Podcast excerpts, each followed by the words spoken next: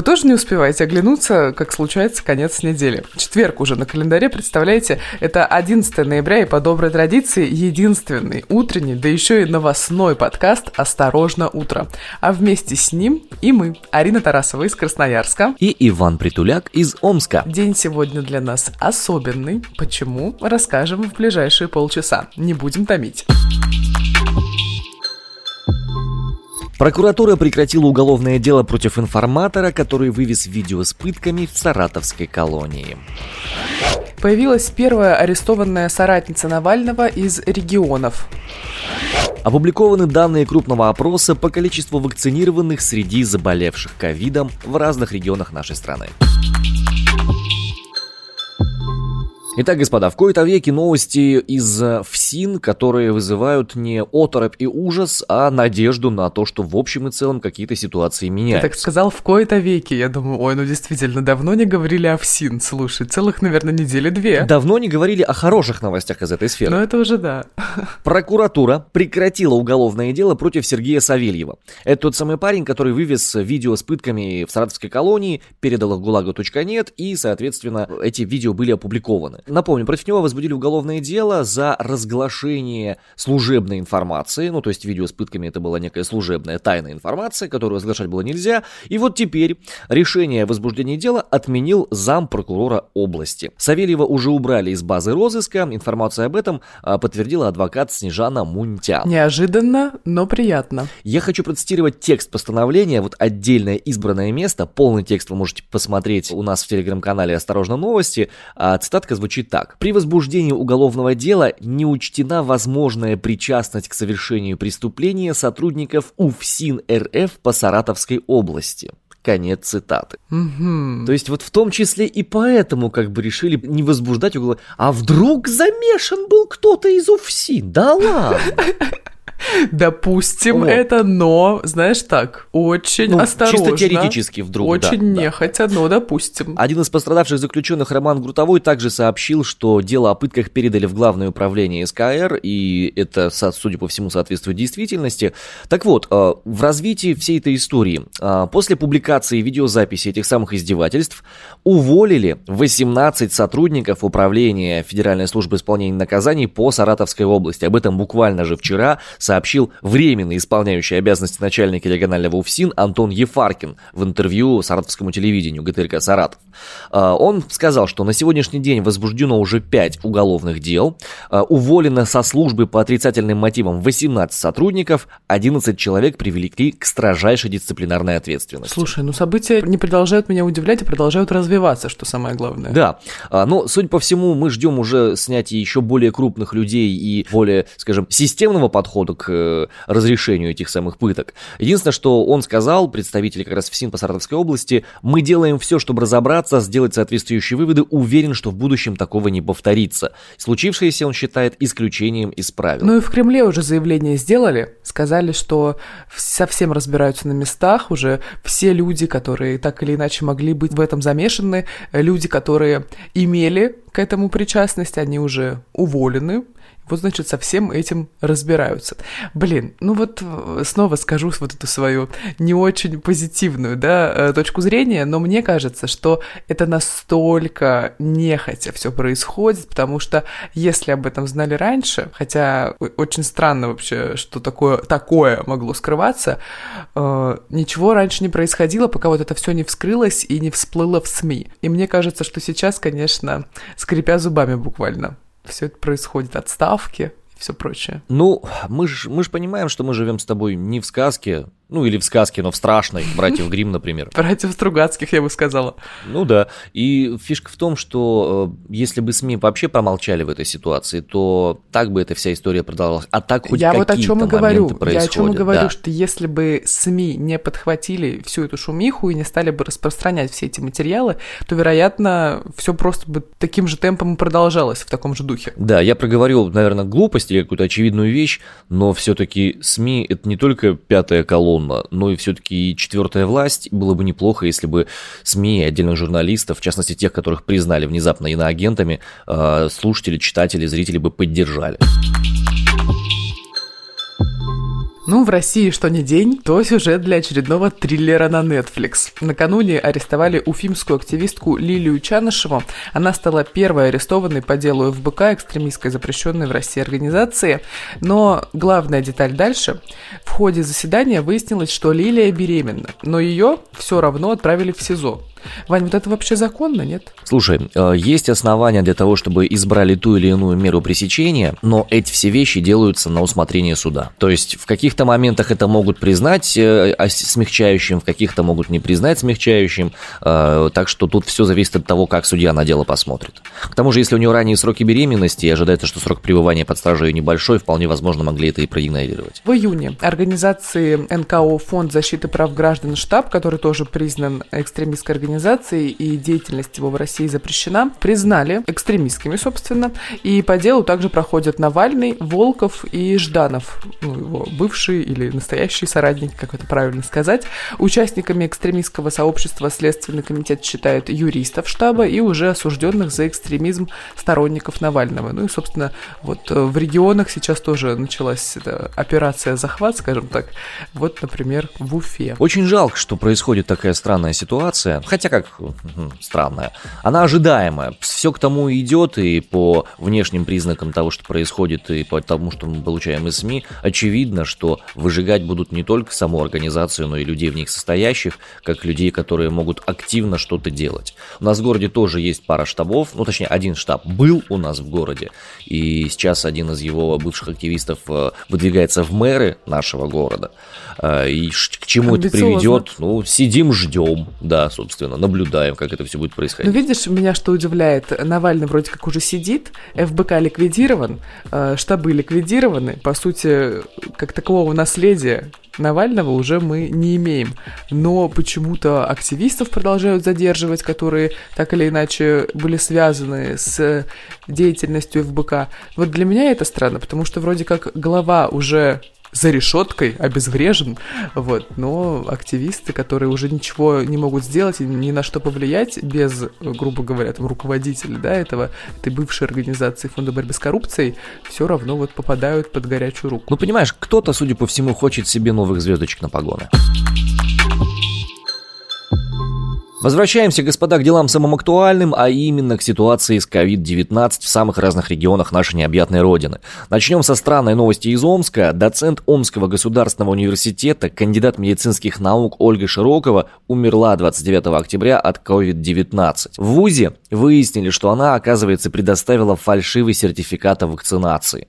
И до этого ее фотография находилась на коллаже преподавателю МГМУ с подписью «Мы привились, а ты». И в связи с этим э, появилась следующая крупная новость, не напрямую, конечно. Что такое, Арина, ты с удивлением смотришь? Я читала эту новость, когда ты мне ее прислал, и сначала я подумала, очень жаль, что погиб человек, связанный с медициной и так далее, но потом я дочитала и подумала, что? Ну вот про этот коллаж и про подпись «Мы привились, а ты», и э, вроде как человека уже нет, и не стоит говорить ничего э, плохого и колкого. Ну блин, это как-то нечестно, когда медики сами э, на, ну, как-то участвуют в кампаниях, которые э, вроде как пропагандируют вакцинацию, но сами, и сами этого да, не оказываются делают. антиваксерами. Да, Накануне Михаил Мурашко призвал к тому, чтобы медиков-антиваксеров призывали к уголовной ответственности. Прям так. Слушай, у нас что не новость, то будет все уголовная ответственность по разным поводам. Ну, мы живем в России, я напомню. Будут ли новости, которые у нас не будут связаны в этом выпуске с полицией? Нет, все-таки все они почти будут связаны так или иначе с полицией. Нет, будет одна, будет одна. Ну хорошо, вернемся к большой информации, которую хотели рассказать. Так вот, издание РБК опросило представителей органов власти и здравоохранения регионов России и предоставило данные о том, как много привитых от коронавируса попадают в больницы с COVID-19. Очевидно, что не во всех регионах данные эти открыли, э, не во всех сказали, как оно было, но очень много информации таки есть. Так вот, максимальное количество зафиксировано в Московской области. Сейчас в больницах 10 335 человек с коронавирусом, из них 18% привиты от ковида были. Имеется в виду именно Московская область. По Москве данных таких нет, их не предоставили. В Белгородской области и Ханты-Мансийском автономном округе среди госпитализированных по 12% привитых, э, в Новгородской и Вологодской по 10%, в Питере 8-10%, в Башкирии и Калужской области 5,7. А, в Кировской области среди госпитализированных с коронавирусом 3% были привиты, и там подчеркнули, что вакцинированные пациенты в большинстве случаев болели в легкой и среднетяжелой формах течения заболевания, а не в тяжелой, как многие другие. Тем временем Татьяна Голикова нам сообщает, что уровень коллективного иммунитета к коронавирусу в России составляет почти 50%, а именно 48,4%. Супер, то есть еще нужно поднапрячься и будем выходить постепенно на необходимый уровень коллективного иммунитета. Ну ты думаешь, это как бы действительный процент, вот эти почти 50%, когда у нас э, настолько распространена фальсификация сертификатов о вакцинации? Слушай, ну у меня данных по фальсификации нет, я не уверен, что это глобальные масштабы. Я думаю, что отдельные люди, конечно, такие вещи делают, потому что это, ну, реально такое Я боюсь, уголовное. что это глобальные масштабы, Ваня. Нечего по этому поводу сказать, по той простой причине, что я сам привит, семья моя привита, дети мои переболели, я сам переболел, и для меня абсолютно объективно, что лучше уколоться и пережить небольшие последствия потенциальные, чем реально болеть. Я болел. Я болел в средне-тяжелой форме. Это такой опыт, который я никому никогда не пожелаю. Ну что, сейчас э, токсичные новости от нашего спонсора Сорбента Пылесорб. 13-летний подросток придумал нападение мигранта, чтобы не говорить родителям, что он потерял телефон. История детективная. Умно. Да. 9 ноября на улице Смольной в Москве неизвестный огромный мужчина 2 метра ростом с неславянской внешностью и в маске ограбил мальчика Анвара. Преступник действовал быстро. Подбежал, выхватил телефон, убежал. Мальчик действовал быстро. Пришел, рассказал про это маме. Мама действовала быстро. Обратилась в полицию, и полиция действовала тоже быстро. На место выслали патрульных. Делу дали ход. Вечером оказалось, что не казалось. Мигранта в маске мальчик выдумал. Мама позвонила вечером в отдел, об этом рассказала сотрудникам. Выяснилось, что ее сын боится гораздо больше, чем полицейских. Парень слил ответственность, за потерю телефона на несуществующего мигранта. Он, думаю, будет очень крутым политиком, потому что в ситуации, когда не можешь объяснить, куда делись материальные ценности, переводи внимание на мигрантов. Кстати, от токсичных новостей отлично поможет полисорб. Главный помощник от отравлений, несварения и всего адского трэша, которым приходится интересоваться по работе. За здоровье мамы и сына чокнемся полисорбом. Чин-чинь. Вань, я считаю, что лучше всего в этом мире живется стоматологом. Я на днях сходила на прием и ушла с запланированными наперед еще тремя приемами. Озвучивать материальный ущерб, который мне грозит, не буду, чтобы ни тебе, ни себе, ни нашим слушателям не портить настроение с самого утра, но Истина в том, э, что быть здоровым и красивым в существующей действительности как-то дорого, а может даже и невыгодно. Угу. Ты что думаешь? Ну, смотри, я каждое утро смотрю на себя в зеркало и успокаиваю, что это невыгодно себя. Но, возможно, я не права, это тоже. У нашего продакшена сегодня большой день, э, буквально голливудская премьера, а мы с вами сейчас за кулисами пойдем поболтаем с автором и ведущей подкаста «Красота требует кэш» Вероникой Деминой, а еще и по совместительству продюсером нашего утреннего подкаста. Ник, привет! У нас сегодня такой важный день, запуск нового проекта у продакшена, и найти своего специалиста вообще задание под звездочкой на самом деле, и я сама сейчас с этим столкнулась, пока вот ищу дерматолога, косметолога, некоторые люди ищут стоматологов очень такое продолжительное время. Найти массажиста, например, проще, потому что там ты быстрее понимаешь, подходит тебе специалист или нет. Вот смотри, как новый подкаст нашего продакшена поможет таким же, как я, ну или просто людям, которые хотят э, поддерживать свою красоту. На самом деле мы иногда не находим подходящего специалиста или долго ищем, ну потому что их стало очень много. Их э, стало много, они стали узконаправленные. Например, э, разбирая тему здоровых волос, мы знаем, что есть врач-трихолог, а есть еще и тритментолог. Это тот, кто занимается кабинетными процедурами, салонными процедурами. Это кератиновое выпрямление, разные ботоксы для волос. Ну, то есть подходы разные, специалисты разные, и правда иногда бывает очень легко заблудиться. А раньше эти люди назывались парикмахерами. Да. Не было трихологов, и вот этих людей, которых ты назвала, я уже забыла, как они называются. Да, вот в том-то и дело. Даже если, например, у нас расстройство со сном, у нас бессонницы. Кому мы идем иногда? Конечно. Сомнолог вот, есть вроде как, вот, да? ты знаешь, что есть сомнолог, а многие идут к неврологу.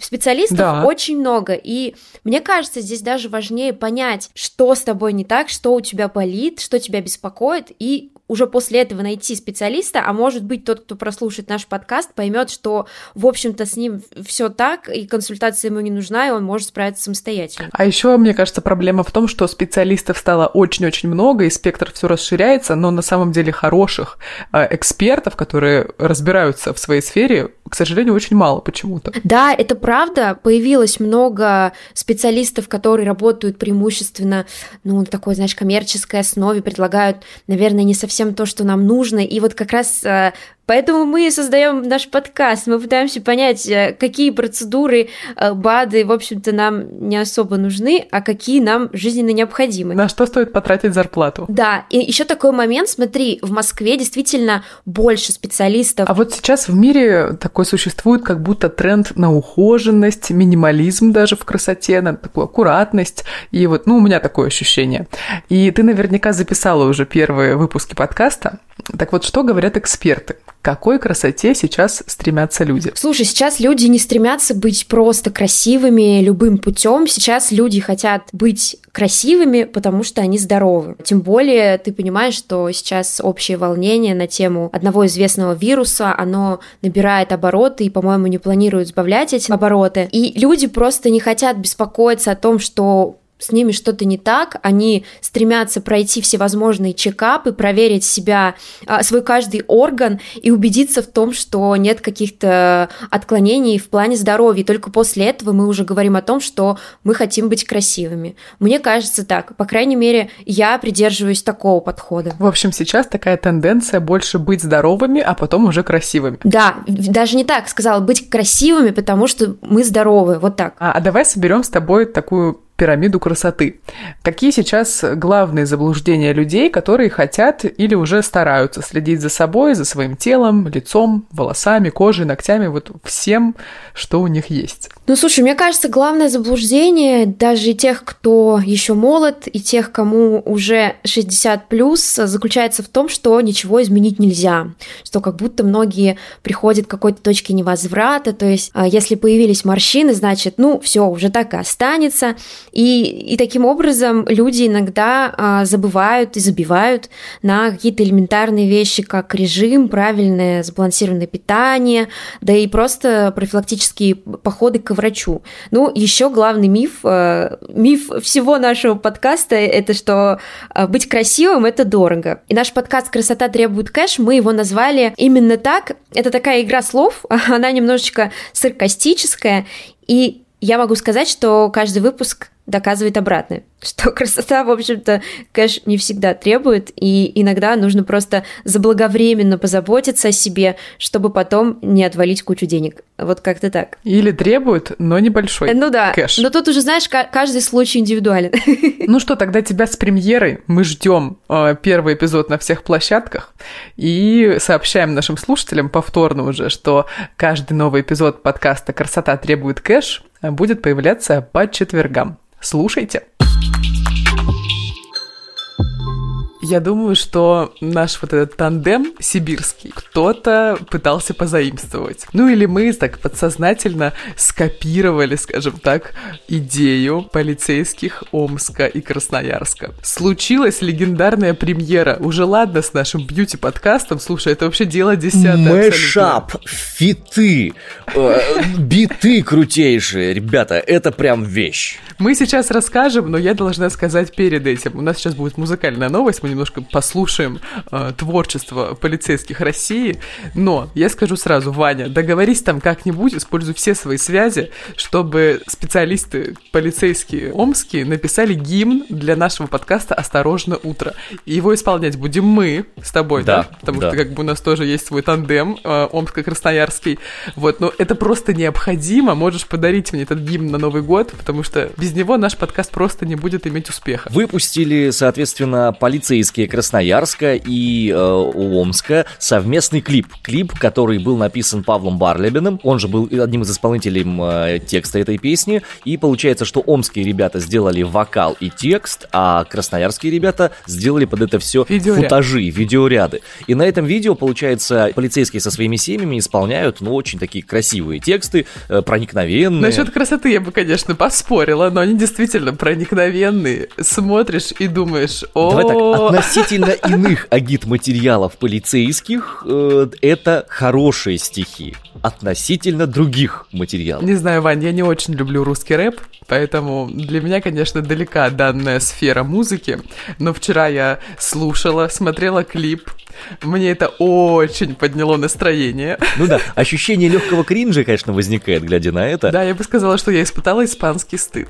Мы поменялись с тобой понятиями. Мне нравится в этом клипе практически все. Видеоряд мне нравится. Красноярские ребята очень круто сняли. Да, потому что это снято в Красноярске. Вот, это хорошо. Ну, а у нас очень проникновенный текст. И исполнитель, прямо-таки, знаете ли, тоже молодец. А, мы очень рекомендуем э, подписываться на него в социальных сетях. Может быть, он напишет гимн еще э, МЧС, не знаю. Для нашего там, подкаста. Для нашего подкаста, например, да. Но сначала я все-таки хочу, чтобы мы послушали кусочек данной композиции. Полицейская служба такая одна Порой в волнах печали Плавятся нервы и стали, устали М? Ну как звучит? Я испытал сейчас удивительное чувство душевного подъема, помноженного на гордость. Душевного покоя. И какую-то такую уверенность в завтрашнем дне. Замотивировался на день Ой, я замотивировал себя, замотивировал детей своих, которые мешают подкаст писать, замотивировал жену, всех замотивировал. А я, кстати, вижу, у Вани там вся семья фоном встала. Э, вместе с этим гимном, я не знаю, как это сложилось, может быть, это закономерность, может быть, э, не знаю, у россиян действительно как-то увеличилась, повысилась любовь к полицейским, но э, россияне составили собирательный образ, собственно, полицейского.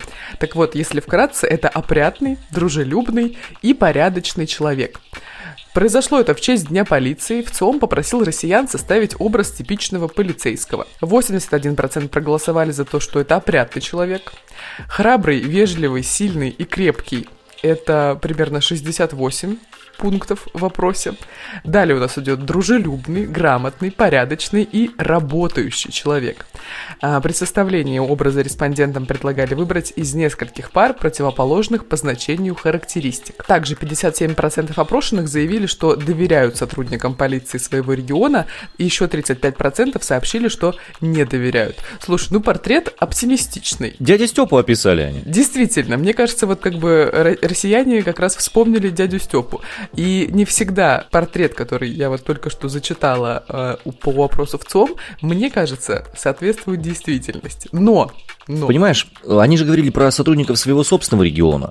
Вот, допустим, я про знакомых мне сотрудников полиции, с которыми я работал на протяжении длительного количества времени. А, ну россияне, которые голосовали, определенно, они же не могут отвечать за всех полицейских. Ну России. так вот, да, вот у, у меня как раз про них именно такое мнение и сложилось, потому что в общем и целом э, люди берегут и служат. Ну, тогда, когда они берегут и служат, они занимаются коррупционными делами и всякой прочей фигней. Поэтому с прошедшим, я думаю, я бы их поздравил, всех тех, кто по-настоящему тянет лямку и делает это действительно для того, зачем поется в этом гимне, а не для получения счастья и чинов. В общем, всем слушать сегодня полицейский рэп, отдадим дань нашим оперативным работникам и начнем день с улыбочки, скажем так. В завершении выпуска по традиции отправляемся в небольшое метеорологическое путешествие. Всю страну накрывает постепенно зимой, поэтому погодные условия примерно одинаковые в наших городах. В Москве выпал первый снег, О. а у меня снег весь растаял в Красноярске. В пермских горшках зато сейчас холодно, снежно и минус 7. А вот в Рязанской области есть деревня Собчаково, и там погода особо не балует. Весь день снега и минус 5. Одна из самых холодных точек у нас на карте – это якутский поселок Итак-Кюёль. Там ясно, солнечно, минус 17. Мороз и солнце. День чудесный. А мы заканчиваем наш эпизод. Завершается утро четверга, и вот что хочется сказать в завершении. Пишите комментарии на Кастбоксе и Apple подкастах, подписывайтесь на нас на Spotify, ставьте везде 5 звезд, пальцы вверх – и имейте в виду, каждый ваш комментарий мы распечатываем, обсуждаем всей студии и потом вешаем на стеночку в розовой рамке. Так что пишите у комментарии. У Вани калаш. Я вижу прям вот у него за спиной. Это вот, во-первых, у него там семья стоит, да, по росту. Все еще с приложенной э, рукой к сердцу. Э, вспоминает полицейский рэп. И еще позади них калаш из ваших отзывов. Так что нужно нам, кстати, в Инстаграме это показать обязательно, Ваня. Нужно успеть сделать этот калаш Давай, и показать. Под, подставь ведущего, да? Подставь друга. На выходные мы для вас приготовили очередной спецвыпуск нашего подкаста «Осторожно, подробности», так что если вы еще не подписались на оповещения о новых выпусках, обязательно это сделайте прямо сейчас, как завершится наш подкаст. А для вас боевую вахту сегодня несли, как, впрочем, и обычно, Арина Тарасова из Красноярска и Иван Притуляк из Омска. Любим, целуем, пока. Пока-пока.